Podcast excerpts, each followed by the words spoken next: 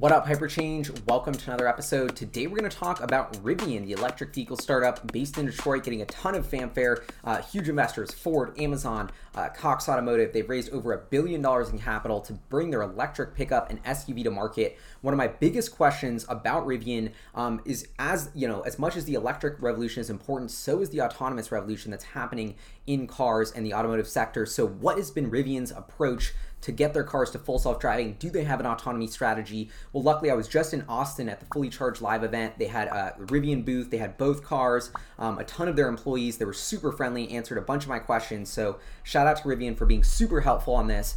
Um, but I asked them, sort of grilled them about, okay, what's your autonomous strategy? Point out the hardware to me. Let's talk about it. So I want to briefly fill you in on what I learned and why I think this is really, really interesting. And sort of, uh, they are basically taking the Tesla esque approach, which is build all your own hardware and software in house, um, collect a bunch of data from all of your drivers, use that to train your sort of smart car to get better and better at driving, collect more and more data. And so, at a high level, that is their strategy similar to Tesla. So, let's dive into this a little bit more. So, each Rivian, uh, when I was asking them, is going to come uh, standard with L2 self driving. I personally am hate the like L2, L3, L4, L5. I think that's a totally bad system for how advanced self driving is, and it's really hard to mean anything. But what that under what my understanding was from talking to them about an L2 self driving system at launch basically means you have like a simple sort of like cruise adaptive cruise control. It won't change lanes on the highway for you, but it'll like follow the car in front of you on the highway and slow down if it slows down and sort of be like cruise control, like slightly hands off the wheel. Um, like very early and basic Tesla autopilot is essentially what the Rivian cars will come standard with.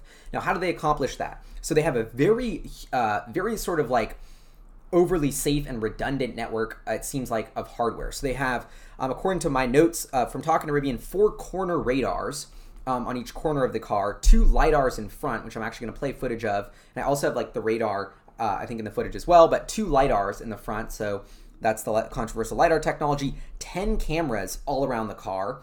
Um, they also have ultrasonic systems or sensors. Um, which are for, for, like close range proximity uh, monitoring of the vehicle. Addition, they have a high precision GPS which can locate the vehicle anywhere in the world within 10 centimeters, apparently. And they have developed, once again, all this hardware and software in house, um, proprietary self driving technology. They're going to ship it with this L2. Um, they're not going to do anything to improve it for a year. They're just going to collect data for a year, see how everything works, test all these sensors, um, and then they're going to start to deploy eventually L3, which means you can change lanes and sort of more and more advanced autonomous features. They also have a driver monitoring system as well. I wasn't sure if that was an internal camera or what, but apparently that's part of their entire system. So my thoughts and analysis on this is um, really interesting. I'm pumped to hear Rivian have such a concrete laid out strategy. This is me, versus me going to the Chevy Bolt booth and then being like, yeah, there's no autonomous or autopilot hardware on this car at all. At least Rivian is coming prepared with a strategy. I think they have a lot more. You know, Tesla has like eight cameras and like two sensors or two radars. I don't know if that's right, but it seems like Rivian they have at least 10 cameras and two lidars and four radars and these other sensors and this GPS. So way more hardware, which I think is kind of you know, you may be like, oh my God, it's going to cost so much money and crush their margins. Maybe at first, but then they'll see what they don't need. They'll refine the software. Always better to be safe and have more, at least to start, while you're testing this um, crazy technology than less. So I think that's sort of the mindset Rivian's taking, and their vehicles are pretty expensive, so they can bake that into the price.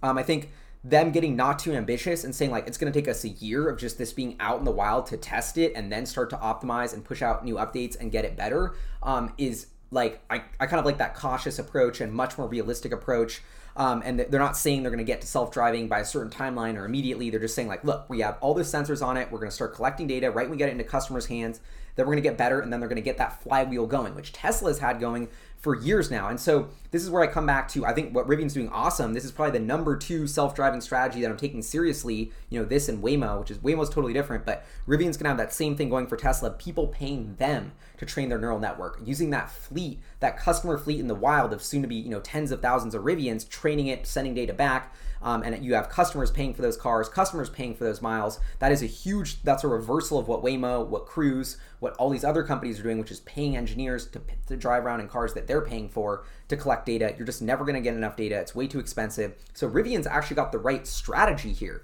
But now the question is, as what about the execution? I mean, Tesla, first of all, has way less hardware, so that means they have way less costs. Um, they already have a million of people driving around on the road training it. I mean, it's going to take years for Rivian to get a million cars on the road, five years maybe in a best case scenario. So uh, the, the amount of data they're going to get is going to be way way less. And Tesla already has three billion miles worth of data. So and they're collecting more and more. So Rivian is almost permanently behind.